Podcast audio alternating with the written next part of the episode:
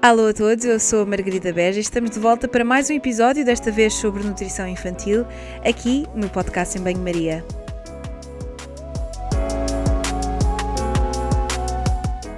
No episódio de hoje, eu e a minha convidada vamos falar dos primeiros mil dias do bebê, quais os desafios e porque é que esta fase é tão importante no desenvolvimento da criança. Para nos explicar tudo, tenho então comigo a Lia Correia. A Lia é nutricionista e trabalha maioritariamente com grávidas, crianças e adolescentes. É pós-graduada em nutrição pediátrica, está a fazer mestrado em promoção de saúde e tem um projeto que vos convida a acompanhar, o Crescer com Sabor. Dá também nome à sua página de Instagram e, obviamente, se não seguem, têm mesmo de o fazer. A Lia é natural dos Açores e vive na ilha de São Miguel e que é, na minha opinião, dos sítios mais bonitos do nosso país. Eu adorei a nossa conversa, espero que vocês gostem também, que vos seja útil e sem mais demoras, vamos então ao episódio de hoje. Até já! Alô, Lia, antes de mais, obrigada por estares aqui. Uh, estou muito entusiasmada um, ehm, porque já não gravo o podcast há imenso tempo. Estou um bocadinho bocadinho nervosa, porque não sei se ainda sei fazer isto, mas, mas acho que sim, vamos, vamos a isto. Este tema é super importante. Já trouxe alguma, já, já trouxe ao podcast algumas, alguns temas relacionados com nutrição infantil, uh, mas nunca falei especificamente deste, eu acho que é crucial. Portanto, nós sabemos que estes primeiros mil dias são muitíssimo importantes, mas na parte nutricional, eu creio que existem várias fases. Um, e que são uh, particularmente importantes no que diz respeito à nutrição do bebê. Queria começar por aí, falar um bocadinho destas fases e, obviamente, explicar qual é a importância destes mil dias um, ehm, para o bebê. Olá, Margarida. Primeiro que tudo, muito obrigada pelo convite. Estava ansiosa para conversar contigo há imenso tempo, portanto, é um prazer. E sim, realmente este tema é muito importante uh, porque os primeiros mil dias, para quem não está a par, engloba a gravidez, o primeiro ano de vida do bebê e o segundo ano de vida do bebê.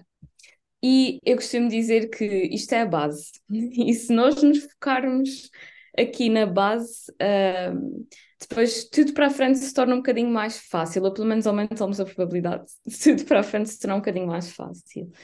Um, e, por exemplo, durante a gravidez, a alimentação que a mãe faz influencia o crescimento, o desenvolvimento e a saúde do feto naquele momento, uh, mas também a saúde do bebê no futuro, porque programa metabolicamente, uh, por exemplo, se a mãe tiver hipertensão durante a gravidez ou for fumadora, pode haver uma maior dificuldade de passagem de nutrientes pela placenta para o bebê e basicamente ele geneticamente programa-se para, ok, tenho escassez de nutrientes, então quero armazenar, armazenar, armazenar. Depois chega ao mundo cá fora e por muito alimento que tenha, está programado para armazenar, armazenar, armazenar. Portanto, às vezes, só o facto disso ter acontecido na gravidez já pode estar a programar aquela criança para depois ter mais facilidade em ter excesso de peso ou obesidade. Um, depois, o, a alimentação da mãe influencia o sabor do líquido amniótico, e isso para mim é fantástico, porque uh, eu costumo dizer isto: facilitem a vossa vida no futuro, comam muita fruta e muitos vegetais durante a gravidez. Assim o bebê cria memórias desses sabores todos e depois, quando for introdução alimentar, a partida vai ser tudo mais fácil. Portanto, a alimentação durante a gravidez, eh, essa primeira fase dos mil dias, tem mesmo aqui um papel fundamental uh, no futuro e nós às vezes não pensamos nisso, pensamos só tipo, naquele momento. E até ah. porque os mil dias, quando se fala dos mil dias do bebê, uh, dá a ideia que estes mil dias são após o nascimento, quando, e, e, e ignora-se aqui um bocadinho esta parte da, que antecede o nascimento, não é? Em que, em que há a formação de, de um bebê, não é? mas é, é, é realmente importante. E por acaso, um, costuma-se dizer, nós somos o que a nossa mãe comeu, e hoje em dia os estudos já nos mostram que nós somos o que a nossa avó comeu.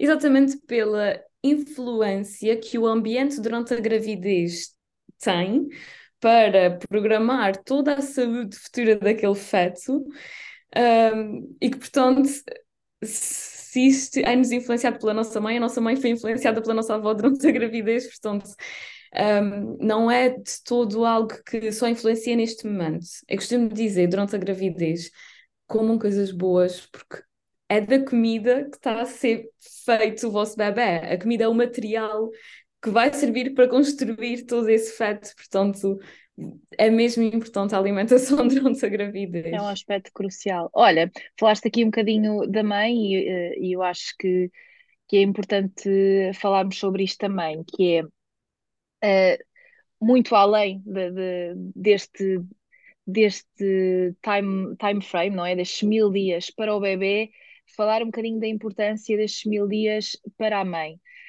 Um, quais é que são os maiores desafios? Porque, obviamente, que, e, e, e queria pegar um bocadinho na, na, amamentação, e antes de falar até dos, dos, dos, benefícios para, para o bebê e para o crescimento e tudo mais, quais é que são os benefícios e, e os desafios, principalmente, para a mãe nestes primeiros mil dias? Porque não é só uh, amamentar, dar alimento, alimentar-se, tudo isto uh, diz respeito aqui a uma fase muito, muito importante e até desafiante. Quais, quais é que são esses desafios?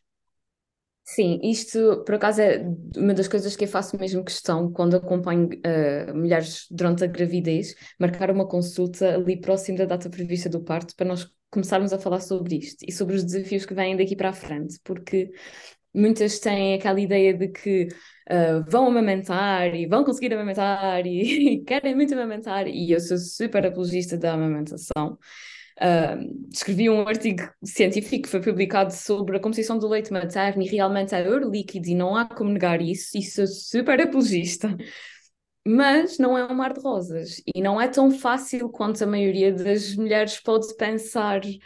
Uh, se nunca tiver experienciado um bocadinho isto na prática com familiares ou assim. Porque de facto não é automático para todas as mulheres. Existem muitas uh, dificuldades que podem advir, fissuras, dores, não consegue, uh, depois o stress prejudica aqui também esta facilidade da amamentação e o bebê, o freio curto e consegue apanhar certo, não. E às vezes as soluções são muito simples, procurarem ajuda junto do, de uma enfermeira que perceba do assunto e, ou uma terapeuta da fala que consiga fazer ali uma avaliação ao bebê e existem imensas soluções. Agora, eu acho que infelizmente a maior parte das mulheres não tem acesso a esse apoio assim de forma tão facilitada, ou pelo menos não sabe que tem, uh, e por isso acaba por ser muito desafiante, porque a solução que é apresentada na maior parte das vezes é a fórmula, e então são muito encorajadas a desistir. Uh, Vêem-se muito sozinhas nessa batalha uh, quando não têm que estar. Uh, pronto. Para além disso, eu acho que uh, nenhuma mulher é obrigada a amamentar e tem o direito de escolher não amamentar se assim o decidir. Seja porque tentou e não conseguiu, estava a sofrer, uh, teve dificuldades, seja o que for, ou não quer. E podemos concordar ou não concordar, mas temos que respeitar e temos que dar apoio nessas situações. Um, e eu acho que falta um bocadinho de, de empatia para com as mulheres nesta fase e tendo em conta estas decisões, porque eu acho que se esquecem muitas das vezes que o aleitamento materno tem imensos benefícios para a mulher e para o bebê. Mas se me perguntarem o que é que tem mais benefícios, uh, o leite materno ou a importância de criar um vínculo seguro com o bebê? Pois não sei, se uma coisa tiver a comprometer a outra, se a mulher estiver num stress tal que não está focada em criar um vínculo seguro com o seu bebê, então dê fórmula. Claro. Eh, às vezes é um bocadinho aquela questão que, que, estás a, que estavas a dizer, de, de, ter essa informação e o apoio, porque um, ehm, isto só aqui uma partilha, só há, há, há uns anos e quando não, não que tencione ser mãe nos próximos tempos, mas acho que tem a ver um bocadinho com o nosso crescimento enquanto mulheres, é que nos vamos interessando por estes temas, quer dizer, não era na adolescência que me interessava pela amamentação, pelo menos na, na minha, eh, na minha ótica, e também estou naquela fase da vida em que tenho muitas amigas a ter, a ter bebés um, e, e, não sei, há uma ideia, uh, antes de, de, obviamente, te informar sobre isto, que é uma coisa assim simples, não é? é tirares a mama do sutiã e dares, dares de mamar e, e, já está. Quando é muito mais desafiante do que isso, uh, mas concordo contigo também este escrutínio tão grande quando, quando há a escolha, até às vezes informada, muitas vezes informada da mulher, para, para não amamentar ou porque a sua rotina e o seu trabalho não permitem, um, embora uh, acho que é importante dizer que, que também falta aqui um bocadinho mais apoio em termos laborais para, para as mulheres para que possam amamentar, não é? E eu sinto, ah, tenho muito essa, essa ideia, uh, mas sem dúvida alguma, alguma que possam ter apoio, uh, mas que se optarem por fórmulas, felizmente, embora não, não seja aquilo que nós, uh, na nossa área, enquanto profissionais de saúde, promovemos, não é? Nós promovemos sempre o leite materno, mas na impossibilidade existem inúmeras opções viáveis para, para o bebê certo? E, não, e o bebê não fica condenado por ter sido alimentado por fórmula. Está tá tudo bem, pronto, se calhar não tem os mesmos benefícios que o leite materno teria, mas pronto, não é o fim do mundo. Agora, eu acho que qualquer decisão tem que ser informada, e isto é o mais importante. Seja a decisão amamentar, amamentar inclusive até aos seis meses, amamentar só até aos quatro meses, não amamentar, fazer uma, uma oferta mista de, de fórmula e de leite materno, tanto faz, desde que seja informada, consciente e que a mulher nunca se esqueça que ela também existe e para toda a gente naquele momento a prioridade é o bebê. E a partir do momento em que a, desde o dia do parto a prioridade deixa de ser a mulher. Passa a ser o bebê. Toda a gente pergunta pelo bebê ninguém pergunta pela mãe. Agora e isto eu faço questão de dizer às minhas pacientes não se esqueçam de vocês porque se vocês não estiverem bem o bebê não tem como estar bem. Se vocês não se alimentarem não se hidratarem não fizerem um lanchinho antes de cada mamada nem sequer vão conseguir prestar os melhores cuidados ao vosso bebê. E isto não só em termos de alimentação, mas mesmo em termos de bem-estar, saúde mental. Portanto, procurem ajuda se estiverem a precisar. Peçam ajuda e até pode ser ao vizinho do lado, à amiga, mas não se isolem, não fiquem sozinhas, o peso do mundo não está tudo nos vossos ombros e existem muitas pessoas para vos ajudar. Pronto, isso eu também queria deixar aqui uh, bem, bem claro. É importante porque é uma jornada assim um bocadinho solitária daquilo que eu vou uh, percebendo, não é? E, e, especialmente de amigas, e aquilo que dizes é, é verdade, é que acabamos por ficar entusiasmados muito com o bebê, não é? Que é, que é aquele ser pequenino e aquela novidade. E claro que há também uma certa culpa, dá-me ideia que quando, quando a mãe se queixa, porque hum. é quase como se não pudesse estar a valorizar um momento tão bonito que é ter um bebê.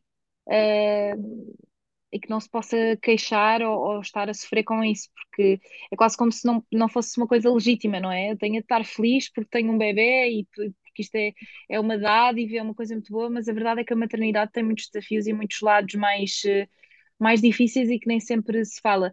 Uma coisa boa das redes sociais e que eu sinto é que cada vez se tem vindo a falar mais disso e que já há mais eh, partilhas uh, de, de mães que, que por algum motivo não, não encontraram nesta jornada um, um, caminho muito fácil e que partilham também, não, não necessariamente para ajudar outras pessoas a dar às vezes conselhos, mas para que as pessoas não se sintam sozinhas, do género, olha, aquela pessoa também passou por isto e eu não sou a única à face da Terra. Eu acho que isso é, é importante. Então, e, e, falando mais especificamente, quais é que são os benefícios do leite materno, eh, especialmente para o bebê? E também, obviamente, esta questão da amamentação tem benefícios uh, objetivos para a mãe. Se pudermos falar um bocadinho dos dois, eu acho que era uh, importante.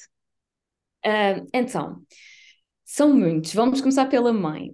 pela mãe, a vantagem principal que leva muitas mulheres a amamentar por vezes é o facto de ajudar muito na perda de, de peso nessa fase pós-parto e recuperar o peso que tinham antes de engravidar. Para muitas mulheres, isto às vezes é o motivo principal pelo qual querem, uh, querem tentar amamentar uh, à força toda. E a verdade é que durante a gravidez acumula-se gordura, uh, normalmente até se deposita na zona das ancas, exatamente para servir como reservas para a amamentação e por isso, ao amamentar, ele vai buscar essas reservas e ajuda a perder esse peso. No entanto, não deve ser um motivo único pelo qual uma mulher decide amamentar, porque o peso pode ser perdido de outra forma. Um, agora, a evidência científica mais recente, nomeadamente revisões sistemáticas sobre o tema, já mostraram que para a mulher, uh, o facto de amamentar pode diminuir o risco de vir a desenvolver diabetes tipo 2 uh, ah, e até mesmo cancro do ovário. Portanto, Uh, parece ser mesmo muito benéfico para a mulher que, que amamenta, mas lá está, estamos sempre a falar numa questão de probabilidades, pode, não, não há garantia de que. Um, em relação e é mais, a... Ah, eu sei que este comentário pode ser assim um bocadinho descabido, uh, e obviamente que não podendo é, é, o que é, mas também é, é mais, muito mais económico, não é? Em comparação com, com as fórmulas, Sim. e que não, não pensamos muitas vezes sobre isto, mas uh, a, a, possibilidade de amamentar é um, constitui aqui um, e, e para muitas famílias, o ter, o ter um bebê é um, é um cargo, portanto, são, são, são gastos extra que nem sempre são fáceis de, de suportar e, portanto, há que pensar também aqui nesta parte prática, não é? Sem dúvida alguma, o dinheiro que se poupa em fórmula, biberons, uh, acaba por ser bastante, tendo em conta que é um ano inteiro, não nos podemos esquecer disso. Uh, até os 12 meses, ou é fórmula ou é leite materno. Leite de vaca não é uma opção, portanto, acaba por ser muito mais económico. Uh, isso sem dúvida, e é daquelas coisas que também está sempre disponível, enquanto que a fórmula, quando as mulheres saem de casa, depois tem que pensar como é que eu vou preparar a água fervida peço para fazer uh, água engarrafada, depois há aqui um, uma panóplia de questões em relação à preparação da forma. Portanto, sim, nesse caso é mais prático. um, para além disso, depois para o bebê, uh, essas mesmas revisões sistemáticas uh, apontam para benefícios como, por exemplo, diminuição do risco de desenvolver infecções, otite, renite ali a curto prazo, mas também uh, vantagens a médio e longo prazo, como por exemplo, menor risco de vir a desenvolver também diabetes, excesso de peso, obesidade. E isto está um bocadinho relacionado, claro, ainda não sabemos os motivos, mas várias hipóteses explicativas, e uma delas é algo que eu costumo dizer sempre às mães. Para mim, é das maiores vantagens do leite materno é que a mama não é transparente, porque se fosse, nós obrigávamos a beber até o fim que é o que acontece na maior parte das vezes no biberon. Mesmo que o bebê não queira, já esteja cheio, a nossa tendência, mães, pais, avós, cuidadores, que queremos o melhor para aquele bebê é alimentá-lo, alimentá-lo muito bem e garantir que bebe o biberon até o fim. Quando muitas das vezes ele já estava a dar sinais de saciedade e que não precisava de mais, as necessidades estavam satisfeitas. E isso é uma das grandes vantagens do leite materno, é que promove essa autorregulação dos mecanismos de saciedade pelo próprio bebê. Ele mama quando tem fome, para de mamar quando está saciado. E não há tendência, quer dizer, às vezes uh, as mães certamente conhecem o, o, o bebê melhor uh, e às vezes ele hoje não mamou nada e às vezes há aquela insistência, mas regra geral até até o bebê a, a deixar de, de, mamar quando, quando quer. Falaste aqui do, dos 12 meses, até os 12 meses, uh, portanto, ou é fórmula ou é, ou é leite, mas eu, eu queria pegar aqui também num tema, porque acho que isto tem sido às vezes um bocadinho de debate, uh, até quando é que se deve dar uh, o, o, leite materno nessa, mediante essa possibilidade, porque já vi casos em que há de facto uma promoção, se, se a mãe quiser e se o bebê quiserem, tudo bem, outros em que uh, que acham um bocadinho estranho o facto do bebê já ter dentes, da criança já ter dentes e ainda, ainda assim mamar. Um, sem querer, uh, no fundo, vou perguntar-te a tua opinião em relação a isto e também qual é que é a evidência, qual é que é a tua prática, o que é que tu, o que é que tu fomentas na tua prática? Até quando é que o bebê deve, deve amamentar? Ou que a mãe deve amamentar o bebê, assim que é? Então, uh, eu sou muito caso a caso e sou muito de avaliar o que é que é melhor para aquela família em específico, porque o que se aplica a uma não se aplica à outra. E, por exemplo, claro que eu tento fomentar ao máximo, sempre que possível, a amamentação exclusiva até aos seis meses. Mas a, realidade é que nós sabemos que vivemos num país onde a licença de maternidade não vai até aos seis meses. É preciso colar férias e mais não sei o quê, fazer 30 por uma linha para conseguir isso. E nós sabemos que na prática, uh, muitos bebés têm que ir para a creche e muitas creches não aceitam que a mãe dê o leite materno para oferecerem lá e, portanto, muitas mães vêm-se forçadas a não cumprir com aquilo que até desejavam, que são as recomendações, por condições externas. E isso é triste. Pronto. Uh, eu acho que poderia perfeitamente arranjar-se uma solução para isto, mas pronto. E o próprio, não sei se concordas, mas até o próprio, eu acho que já está a, a mudar um bocadinho Uh, mas a própria extração de leite, não é? É uma coisa um bocadinho que nem sempre, uh, nem sempre no, no, contexto de trabalho entendem, não é? Quando, quando a mulher tem de, de parar para extrair leite. Uh... e, nem, e nem sequer é fácil para todas as mulheres. Há mulheres que não toleram, acham desconfortável, dor. Às vezes tem a ver com o adaptador da máquina e se mudassem o tamanho já estava perfeito, mas lá está, como não têm apoio ou alguém que lhes ensine ou que lhes ajude nisto, acabam por desistir da extração porque dá desconforto. Uh, mas sim, isso dos locais de trabalho, eu até.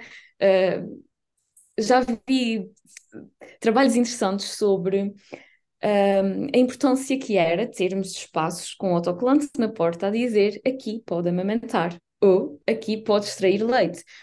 Porque uh, em Portugal nós somos um país assim um bocadinho conservador e nem toda a gente se sente confortável ao ver uma mulher a amamentar, mesmo que esteja a tapar com um paninho e que não se veja nada. E muitas mulheres não se sentem confortáveis a fazê-lo por isso. No local de trabalho, extrair o leite, se não houver um sítio que diga que aqui é ok, a mulher também pode não se sentir então confortável para isso, mesmo que a empresa não se importe. Ou, ou seja, acho que devia haver informação clara do tipo, aqui pode extrair leite, aqui pode amamentar, e assim deixava todas as pessoas muito mais confortáveis e à vontade para isso. Não, não tanto como uma permissão, porque eu acho que não, dependendo, dependendo, do contexto social, não é? Eu acho que isto é muito discutível, mas não que a mulher não pudesse extrair leite em qualquer sítio, mas que pudesse, no fundo, existir um espaço em que haja privacidade e que, e que também possa estar sossegada, porque, até porque tendo em conta aquilo que tu disseste, nem sempre é uma coisa fácil, não é? Nem sempre é uma coisa, lá está, colocar a, a, a, a máquina à bomba, portanto, não, não é assim tão simples quanto, quanto isso. Concordo, nunca tinha pensado nisso. Uh, por acaso nunca vi aqui no Reino Unido, nunca vi nada do género, mas se calhar uh, pode ser que alguém uh, que esteja à frente de uma empresa esteja a ouvir este, este episódio e que pense, ok, é, eu vou implementar isto no meu local de trabalho, mesmo que seja uma coisa pequenina, acho que podia ser uma, uma ideia gira. Boa. Eu vou garantir que no meu espaço vou ter esse autocolante à porta. Boa, é verdade, e temos de falar sobre isto, que tu em breve vais, espero que não sei se quando, quando sair este episódio já, já traz o teu espaço totalmente pronto, mas uh, malta, famílias que estejam a viver em São Miguel, a Lia vai abrir o seu espaço, uh, vai continuar com a sua prática remota, não é? Portanto, consultas online e todo o apoio e nas redes sociais que vou também deixar nas notas do episódio, mas vais ter apoio presencial, não é? Portanto, que é uma mais-valia, eu acho que nesta fase até acaba por fazer algum sentido, não é? Sim, uh, estou desejosa uh, e, e, finalmente vou poder dar esse apoio que vai desde pré-conceição, gravidez, primeiro ano de vida, infância, adolescência. Uh, e era uma coisa que faltava aqui em São Miguel, algo que fosse mesmo focado para isso. Uh, portanto, espero ser essa solução para uma necessidade que eu acho que ainda não está a ser colmatada. E pronto, espero que corra bem. Bom, e devo dizer-te que para o ano vou à tua ilha e, portanto, para o ano vou visitar o teu espaço. Fica aqui já, o, já a promessa. Olha, voltando aqui ao nosso, ao nosso episódio, passando um bocadinho um, à amamentação, não é? Uh, as crianças começam a comer, ou nas primeiras fases, uh, a descobrir os alimentos, que, é, que, é, que acaba por ser um bocadinho diferente, não é? E, e, eu acho que a introdução alimentar daria todo um outro episódio, porque isto é tão. Há tanta coisa e há tantas dúvidas, e vou certamente fazer um episódio só sobre isto. Mas queria perguntar-te. Um, quando é que se começa a introdução alimentar? Quais é que são os, os, principais métodos? O que é que tu utilizas mais? O que é que achas que funciona melhor? Uh, o que é que nós sabemos sobre isto? Ok, então lá está. Primeiro, família a família, que me tinha dito há pouco. Um, acho totalmente ok amamentar até os dois anos se os dois estiverem bem. Acho totalmente ok escolherem um método totalmente BLW, que é a nova moda do Baby Led Weaning, que é, em que é o bebê autoalimentar-se, se for ótimo para a família. Um, tudo ok se for ok para vocês, desde que cumpra com certos limites. Um, eu respeito todas as decisões, desde que seja ótimo para o bebê e para a mulher. Pronto. Agora, existe, lá está. Uh, existem recomendações que uh, não devemos, uh, que devemos sempre cumprir, ou seja, a instrução alimentar pode começar, por exemplo, a partir dos quatro meses. O ideal é que seja aos seis meses, porque assim garantimos a amamentação exclusiva até aos seis meses e depois então começamos com a instrução alimentar. Mas lá está, no mundo real, muitas vezes os pais vêm-se quase que obrigados a iniciar a introdução alimentar antes disso, eh, seja pela creche ou por outros motivos. Tudo ok, desde que não vamos começar por uma papa, porque estamos a começar por um, pelo um paladar doce e a probabilidade de rejeitar tudo o que é legume e fruta a seguir aumenta imenso. Uh, isto também é outra vantagem do leite materno. Tal como o, le uh, como o líquido amniótico, o paladar do leite materno altera-se de acordo com a dieta da mãe. Ou seja, quanto mais frutas e vegetais comer, maior a probabilidade dela do bebê aceitar na fase de introdução alimentar. E temos de estar sempre a pensar nesta programação de paladares. Na introdução alimentar, isso para mim é o mais importante. Um, é expormos ao máximo de variedade de paladares na ordem certa para aumentar a probabilidade de serem aceites, porque se começarmos pelos doces que eles preferem, estamos tramados a seguir. Um, e depois, é uma fase de exploração, é uma fase de desenvolvimento de capacidades neuromotoras, mastigação, etc. Por isso mesmo, não existe instrução alimentar só de sopas e papas até aos 12 meses porque não estamos a evoluir texturas, não estamos a desenvolver todas as capacidades que são necessárias. Uh, portanto, queiram ou não, a história do baby led winning, que tantas idealizam e tantas mães também receiam tanto porque acham inseguro, vai ter que acontecer aos 10 meses. Aos 10 meses tem que estar a comer uh, pedaços, um, para treinar a mastigação. Essas são as guidelines, portanto, podem começar Mas isso pode acontecer antes se a família optar por fazer, certo? Exatamente, mas só a partir dos seis meses. Portanto, se tiverem que fazer instrução alimentar antes dos seis meses, terá que ser um puré, um creme, oferecido à colher. Um, agora, o que é que eu acho muito importante? Só começar a instrução alimentar se o bebê apresentar sinais de prontidão. Ou seja, se queremos oferecer algo à colher, é obrigatório que o bebê tenha perdido o vedamento labial, ou seja, que ele não cerre os lábios, uhum. É, porque ele aí está-nos a dizer não vai entrar nada aqui e nós não podemos forçar. Uh, que perca o reflexo de extrusão, ou seja, empurrar tudo o que tentamos meter na boca para fora com a língua. Uhum. Se ele fizer, quer dizer que ele não quer que entre nada ali e nós temos que respeitar. Portanto, isto é o mínimo dos mínimos para poder oferecer alimentos à colher. E depois convém que ele consiga sentar sozinho, sem apoio, manter a cabeça direita. Depois, para o, oferecer alimentos em pedaços, é importante que ele consiga ter a coordenação olhos, mão, boca para agarrar no alimento e levá-lo à boca, ter curiosidade nos alimentos, na alimentação. Pronto, existem assim vários sinais de prontidão. Nunca introduzir se o bebê não estiver preparado não atrasar para além dos seis meses e duas semanas. E se agora estou aqui a pensar, e se por acaso o bebê não apresentar esses mesmos sinais de prontidão, mesmo após os seis meses, é algo que deve deixar os pais, eh, os cuidadores, eh, a pensar sobre isso e procurar ajuda? Sim, procurar ajuda, porque quanto mais atrasarmos, mais difícil vai ser. Uh, e pelo menos o reflexo de extrusão e o vedamento labial aos seis meses já os perdeu à partida. A maior parte do, do bebê já não tem aos seis meses. Portanto, alimentos à colher aceitará. Agora, muitas vezes não aceita porque o ambiente na altura da refeição não é propício e está a ser estressante, está, o bebê está-se a sentir forçado e então ele aí rejeita porque o ambiente não é propício. E às vezes é só uma questão dos pais relaxarem, terem uma musiquinha, acalmarem-se e está tudo bem.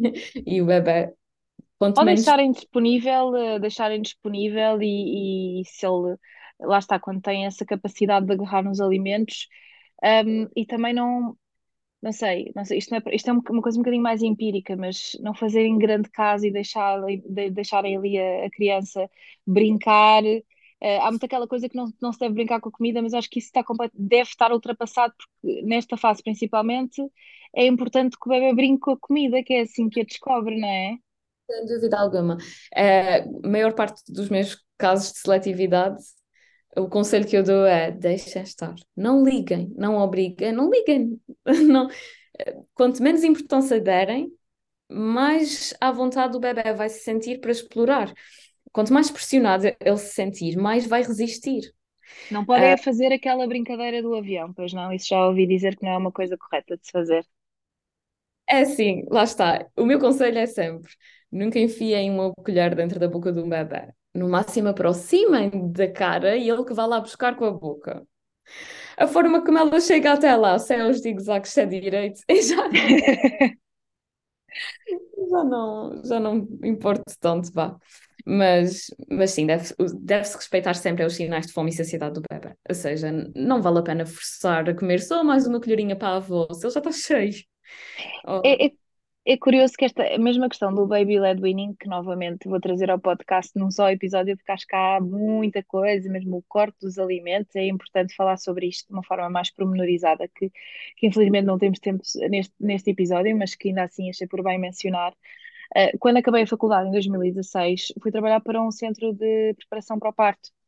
Um, e, e, pronto, e a ideia, tive lá muito pouco tempo, tive lá se calhar um mês, coisa assim. Uh, mas não que não tenha gostado, mas circunstâncias do, de, das oportunidades e, e, das condições, mas anyway, uh, uma das funções que tinha era precisamente dar apoio à, na introdução alimentar do bebê, porque muitas das, das famílias acabavam por ter o acompanhamento no pós-parto. Um, e que o baby led weaning era uma coisa muito. falava-se muito pouco. Uh, Lembro-me que na faculdade nós falávamos assim muito por alto.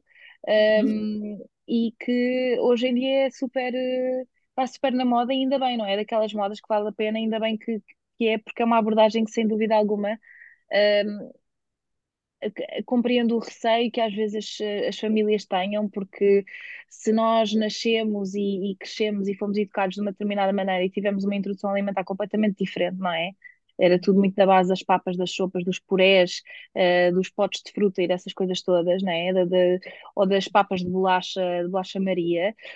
Um, quer dizer, é, é difícil pensar num, num, eh, neste paradigma em que não só o tipo de alimentos é diferente, não muito diferente, mas, mas, mas que há um foco, um foco na qualidade alimentar, mas que o bebê é lead winning, não é? Quer dizer, o bebê é que decide quando é que quer, quando é que agarra, como, um, suja a cozinha toda, mas eu acho que é, ainda assim é um bocadinho aquela, aquela fase em que eh, é importante dizer aos pais e aos cuidadores, e, e, e, também só queria deixar aqui uma, uma nota que tento sempre ser inclusiva no podcast, embora nós falamos aqui um bocadinho mais na mãe uh, e, e, na, e, em, um, em famílias cuja dinâmica é a mãe e o pai, mas nós sabemos que hoje em dia um, as famílias têm dinâmicas diferentes e que muitas das vezes uh, não é sempre assim e que ainda assim há, há, há, ajuda para qualquer que seja a dinâmica familiar. Acho que isto é importante dizer uh, para que possamos também estar habituados cada vez mais a dinâmicas familiares diferentes e que estas famílias também possam ter apoio,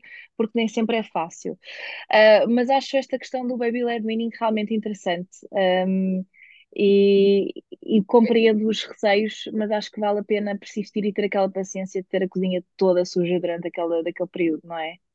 Esse, eu, eu, não gosto de, de, métodos, porque eu acho que ao metermos as coisas em caixas, depois as pessoas também se sentem muito obrigadas a ter que ser perfeito e não poder dar nada à colher e depois levam tudo assim demasiado à risca. E quando é demasiado à risca, isso, e já não é confortável para a mãe, ou para o pai, para os cuidadores, uh, já não está a ser bom. Então, eu acho é que os princípios do Baby Led Weaning são incríveis e devemos tentar aplicá-los do respeito pelo bebê, o respeito pela autonomia, eh, pela autonomia do bebê, pela, pelas pelas necessidades, pelas características de desenvolvimento, as fases de desenvolvimento, uh, mecanismos de autorregulação, de saciedade e de fome, concordo a 100%.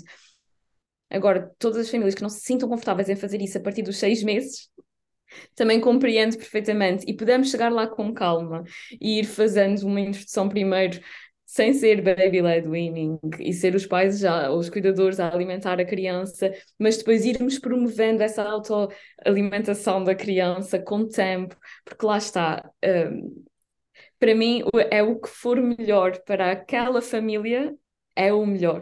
Eu não posso dizer que exista um método que seja o melhor. É o que for melhor para aquela família. E claro. no, no como no adulto, não é? Uma, uma abordagem dietoterapêutica não é, ou uma dieta, se quisermos chamar, não, não dá para, não é igual para todos. Eu acho que isto não é diferente para o bebê, embora as coisas estejam um bocadinho mais protocoladas, porque um, protocoladas, acho que é assim a palavra certa. Sabes que às vezes eh, cada episódio me sai uma gralha um, por, por, questões óbvias, por questões de segurança e que são, uh, os bebés são, são seres muito vulneráveis, mas que ainda assim depende muito da família. Olha, eu acho que nós podíamos estar aqui uh, o, a estar toda a falar sobre isso, até porque há imensos mitos em relação à, à introdução alimentar e muitas coisas que, que lá está, que, que vêm do tempo das avós também, e, e as papas eh, são, é uma delas, não é? As bolachas, para, os iogurtes para bebés, e são coisas que, que obviamente não fazem muito sentido e que, eh, e que é uma coisa que eu acho que também tens batalhado muito nas tuas redes sociais, tu e outras colegas que trabalham nesta área. Eu não queria deixar de mencionar aqui a questão eh, do peso, porque eu acho que esta fase é muito importante e se calhar primordial naquilo a que nós chamamos, eh, ou naquilo, quando pensamos na prevenção do estigma do peso, eu acho que esta fase é muito importante. Que é, embora as crianças não tenham ainda a sua cognição desenvolvida e não compreendam determinados comentários, eu acho que o stress que às vezes uh, as famílias têm em relação ao peso do bebê pode uh, passar e persistir, até porque se já existe essa preocupação, é porque há características também nos pais que, que, que, têm mais a ver com eles, mas que depois vão passando às crianças ao longo do seu desenvolvimento.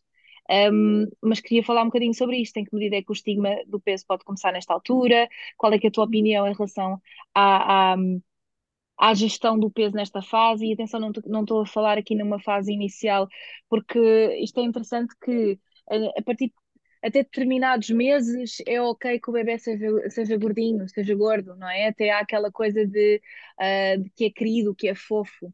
Mas a partir de determinada altura há uma certa mudança de paradigma para, para que o gordo comece a ter um, um, um lado pejorativo e que leva as famílias até a restringir aquilo que a criança come. Gostava de falar um bocadinho sobre isto, qual é, é a tua opinião e como é que nós podemos uh, resolver, não digo resolver por completo, mas começar a pensar neste problema.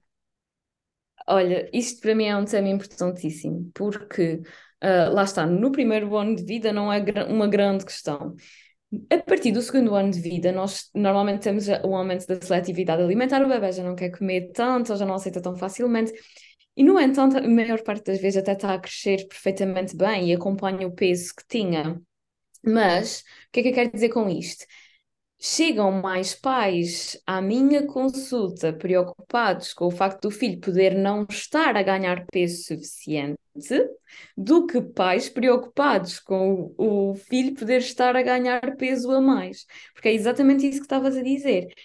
O excesso de peso e a obesidade infantil até uma determinada idade são mais do que normalizados, são desejável, porque se for magrinho está doente. Uh, portanto, rechonchudinho é que é bom, é que é saudável. Uh, e a partir de uma certa idade passa a ser um motivo de estigma e passam a ser estigmatizados pela família, pelos profissionais de saúde. Uh, portanto, isto para mim faz-me alguma confusão. Uh, recentemente saiu aquela notícia que perturbou-me, porque estavam a falar do, do excesso de peso ser causado pelos avós. Mas na imagem que eles colocaram foi uma imagem de uma criança com obesidade mórbida. Não era uma criança com excesso de peso. Eu acho que se a maior parte da população tivesse a noção, a imagem do que é um bebê, uma criança com dois ou três anos com excesso de peso, ou com obesidade grau 1, um, percebia que isto se calhar é muito mais frequente do que aquilo que pensam no nosso país. Se calhar quase metade das crianças está nessa categoria e nós normalizamos até uma certa idade. E que quando pensamos em obesidade infantil, a imagem que fazemos é de uma obesidade mórbida e por isso é que as pessoas acabam por ser tão estigmatizadas, mas na mas realidade... mesmo as questões, desculpa interromper-te só, por, só um apontamento que eu acho que é, que é importante, mesmo as questões, eu acho que isto é, é, é um tema uh, fraturante, até porque a questão de, de, de falarmos da obesidade mórbida um, e, e, repara como, como olhamos para uma imagem, e isto acho que tem muito a ver com a medicalização do corpo, que é uma questão que eu tenho vindo cada vez mais a falar até nas redes sociais, que é tu olhas para uma imagem e diagnosticar. Eu acho que isto tem a ver com toda a complexidade da obesidade, de ser, uh, de utilizar um parâmetro simples e como é alvo de estigma, porque eu acho que o termo obeso por si só hum. também já é estigmatizante, uh, muito mais até que o, ter, que o termo gordo, na minha opinião. Um, portanto, isto é, é, realmente é uma problemática, acho que mais do que o excesso do peso ou quer que seja, é o estigma que isto, que isto tem, não é? Um, e, e eu pergunto-me, eu pergunto-me o que é que, no caso dessa notícia, mesmo que, que, que a fotografia utilizada fosse de uma criança um, mais magra, estou aqui a Uhum. utilizar. Eu, não, eu confesso que tenho estado muito desligada das redes e que estive completamente a leste dessa notícia e toda. Eu vi qualquer coisa, mas não, não estive muito envolvida na, na discussão, nem me informei muito sobre isso. Mas, independentemente da imagem, é, é perceber uh, crianças que veem estas notícias e que de alguma maneira se identificam Uh, que identifico, se bem que nessa altura eu acho que as crianças ainda não têm bem consciência do corpo e do, do espaço e do, e do corpo em si, a própria consciência de corpo, e há adultos que não têm também, mas, uh, mas olharem para uma imagem e identificarem-se de alguma maneira e essa imagem está associada a uma, uma notícia negativa, pejorativa, portanto eu acho que isso para mim é, é preocupante, não é? E, e, hum, eu acho que as crianças percebem muito mais do que aquilo que nós pensamos e desde muito mais cedo do que aquilo que nós pensamos, porque na alimentação, por exemplo, na introdução alimentar, estamos a falar de um bebê com menos de 12 meses, eles funcionam por imitação. Portanto, uh, se, por isso, é, normalmente é assim que nós ensinamos a, a, que os bebés comam com as mãos, tendo a mãe a comer com as mãos à frente e ele imita. Um, ou seja, tudo o que a mãe diz ou faz, ou o que é que o pai diz ou faz sobre a sua alimentação, sobre o seu corpo, o bebê vê, o bebê imita, a criança vê, a criança imita. E temos crianças muito novinhas a olhar só o espelho de lado e a olhar para a barriga e a tocar na barriga e a dizer que se calhar está mais gordinha porque viram a mãe ou o pai a fazer isto, ou a irmã ou a tia, ou alguém na família. Portanto, isto começa desde muito mais cedo do que aquilo que nós pensamos, porque eles estão sempre atentos. E eu acho que um grande problema na nossa sociedade em geral é uma falta de empatia e falta de nos colocarmos na posição daquela criança, daquele, daquela mãe, daquele pai, daquela família, daquela pessoa, seja o que for. Porque nós temos esta tendência para olhar para esta problemática, por exemplo, obesidade infantil, e querer começar com a solução. Do tipo, tu tens um problema que eu te diagnostiquei, que é a obesidade, e é um problema, que tem que ser resolvido, e que eu te estou a dar a solução, que é não comer, fechar a boca. Tens que perder peso. E se nós começarmos sempre a conversa assim, não vamos chegar a lado nenhum. E que tal ouvir as pessoas, ouvir aquela família, tentar perceber o porquê, quais os fatores contribuidores para estarem uh, com aquele peso ou para estarem naquela situação, porquê? E só depois e... então é que se calhar conseguimos apontar algumas tentativas de solução, se for preciso, pode até nem ser.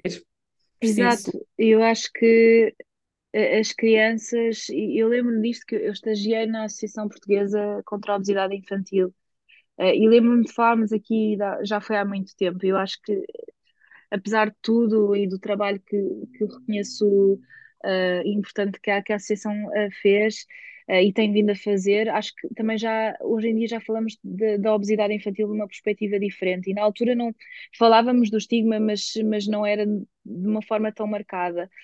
mas lembro-me de pensar sobre isto, que as crianças, eh, muitas das vezes, eh, eh, reconhece-se o problema na criança, mas a criança nem sequer sabe o que é que se está a passar, não é? É toda uma.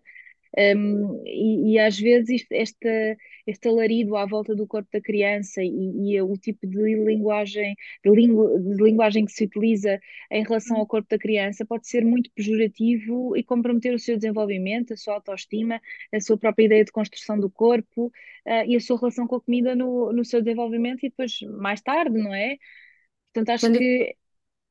Isto é, é uma fase onde devemos preocupar muito com isto, em que a criança, desde que começa a contactar com alimentos, desde os seis meses, tenha uma boa relação com os alimentos, com o momento da refeição e com o seu corpo. Que não seja obrigada a comer, que não lhe estejam sempre a dizer que está muito magrinha ou muito gordinha, ou tem de comer, ou não, tem, não pode comer deixem a alimentação e o corpo em paz, deixem a criança regular, se peçam ajuda se acharem necessário do nutricionista para saber se realmente está a comer aquilo que deve ou não, mas não estejam sempre a falar com a criança sobre isto, tenham atenção à forma como falam com a criança sobre isto, ou em frente à criança. Uh, Custa-me imenso ver pais a chegar à consulta a falar sobre o peso da criança de uma forma tão negativa, como se fosse um problema à frente dela, Uh, porque a criança está a ouvir e nós às vezes achamos que não está a perceber, mas está. E vai apreendendo coisas, não é? Vai, vai apanhando coisas que, e, e para mais se isto, se isto, for depois uma realidade que, que, uh, que, permanece e que o corpo da criança não muda e que é uma, pessoa, e que é uma criança um, gorda, e estou a utilizar aqui, uh, eu, eu utilizo muito este termo uh, precisamente porque acho que é aquele que, que para mim é menos estigmatizante do que propriamente usar o termo obeso ou, ou com excesso de peso. É, é aquele termo que eu acho que, pronto, isto é um bocadinho discutível, mas que acabo por encontrar. Acho que a sociedade tornou o termo gordo como um termo pejorativo em vez de, de uma coisa uh, descritiva. Mas isto daria pano para mangas. Mas sem dúvida que eu acho que a criança vai, vai aprendendo aqui algumas coisas e que isto é, é extremamente problemático. Acho que hum, este tema deixou-me aqui o convite novamente. Eu acho que estes mil dias de, do bebê, é, parece, parece que cada pergunta que te fiz podia dar um episódio, não é? Porque há tanta coisa importante, mas que acima de tudo, que este episódio possa transmitir aqui um bocadinho a importância desta fase, uh, das dificuldades, dos desafios desta mesma fase e que uh, as famílias uh, estejam a passar por determinado momento destes mil dias possam reconhecer são fases difíceis e que podem também obter ajuda. Para terminar, Lia, porque estamos assim já, já no final, um, eu queria que, que, nos deixasse aqui alguns conselhos práticos para que a alimentação do bebê continue a promover um crescimento saudável e uma nutrição adequada, uh, mesmo após estes mil dias, não é? Porque uh, isto do desenvolvimento não, não termina aqui. Sim, uh, eu acho que a regra é: se nós fizermos um bom trabalho nestes primeiros mil dias, tudo o resto para a frente fica facilitado. Ou seja, garantir que a base da alimentação é o que nós chamamos uma alimentação saudável, variada, equilibrada, completa. a roda dos alimentos. Mas no fundo é isso, porque uh, alimentos com açúcar, sal adicionado e gorduras saturadas eu recomendo evitar ao máximo. São proibidos até aos 12 meses. E depois, a partir daí, parece que então está livre, a partir de agora já pode. E toca encher de bolachas e cereais e iogurtes. E... Mas se nós formos a ver, as, uh, as doses limite são tão baixinhas que um lanche que tenha duas fatias de pão bimbo branco, uma fatia de queijo, uma fatia de fiambre, manteiga e um pacotinho de leite com chocolate, que é um lanche super normal e comum, já ultrapassou as doses limite de açúcar e de sal para o dia inteiro, num, num lanchinho só. Portanto, as doses limite para uma criança são mesmo muito baixas, as pessoas não têm noção, é normal, ninguém lhes ensinou. Uh, mas por isso é que eu acho que manter assim, garantir uma boa base cheia de vegetais, fruta, e não é por obrigação, é gosto. Que a criança tenha gosto por comer vegetais, fruta, leguminosas, que isto seja a base e as exceções sejam exceções. E não é uma exceção todos os dias, não deixa de ser exceção, passa a ser algo diário.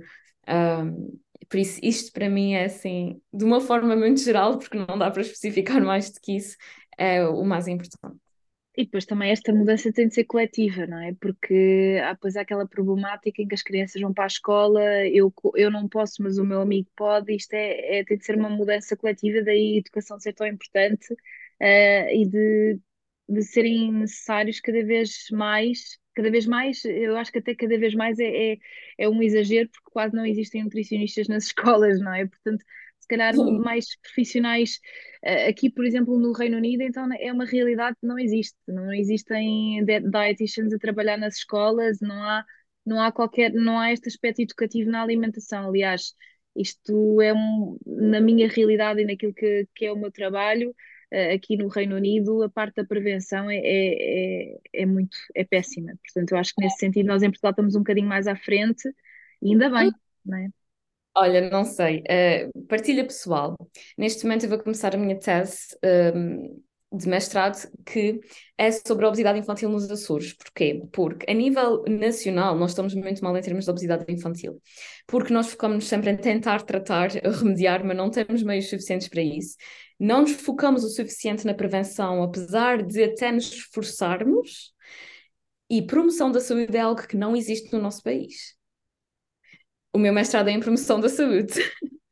Portanto, uhum. a minha tese vai ser falar com pais, educadores e profissionais de saúde para tentar perceber quais são os fatores contribuidores para que a prevalência da obesidade infantil tenha sempre o nível mais elevado há décadas nos Açores.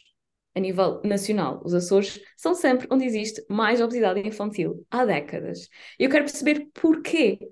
O que é, porquê é que nós somos diferentes? Não é por sermos ilhas, porque a Madeira também é. Eu acho que é dos, eu acho que, que é dos bolos, dos bolos leves, só pode. Estou aqui a brincar, mas, eh, mas olha, é um projeto interessante. Acho que vamos querer ouvir uh, resultados dessa, desses, dessa tese. Uh, Lia, adorei, foi tão bom falar contigo. Espero que, que as pessoas tenham gostado também, tenho certeza que sim, porque acho que é um tema mesmo importante e deste-nos aqui uh, muitas dicas e muita informação que eu acho que é valiosa. Por isso, obrigada e um beijinho, até à próxima.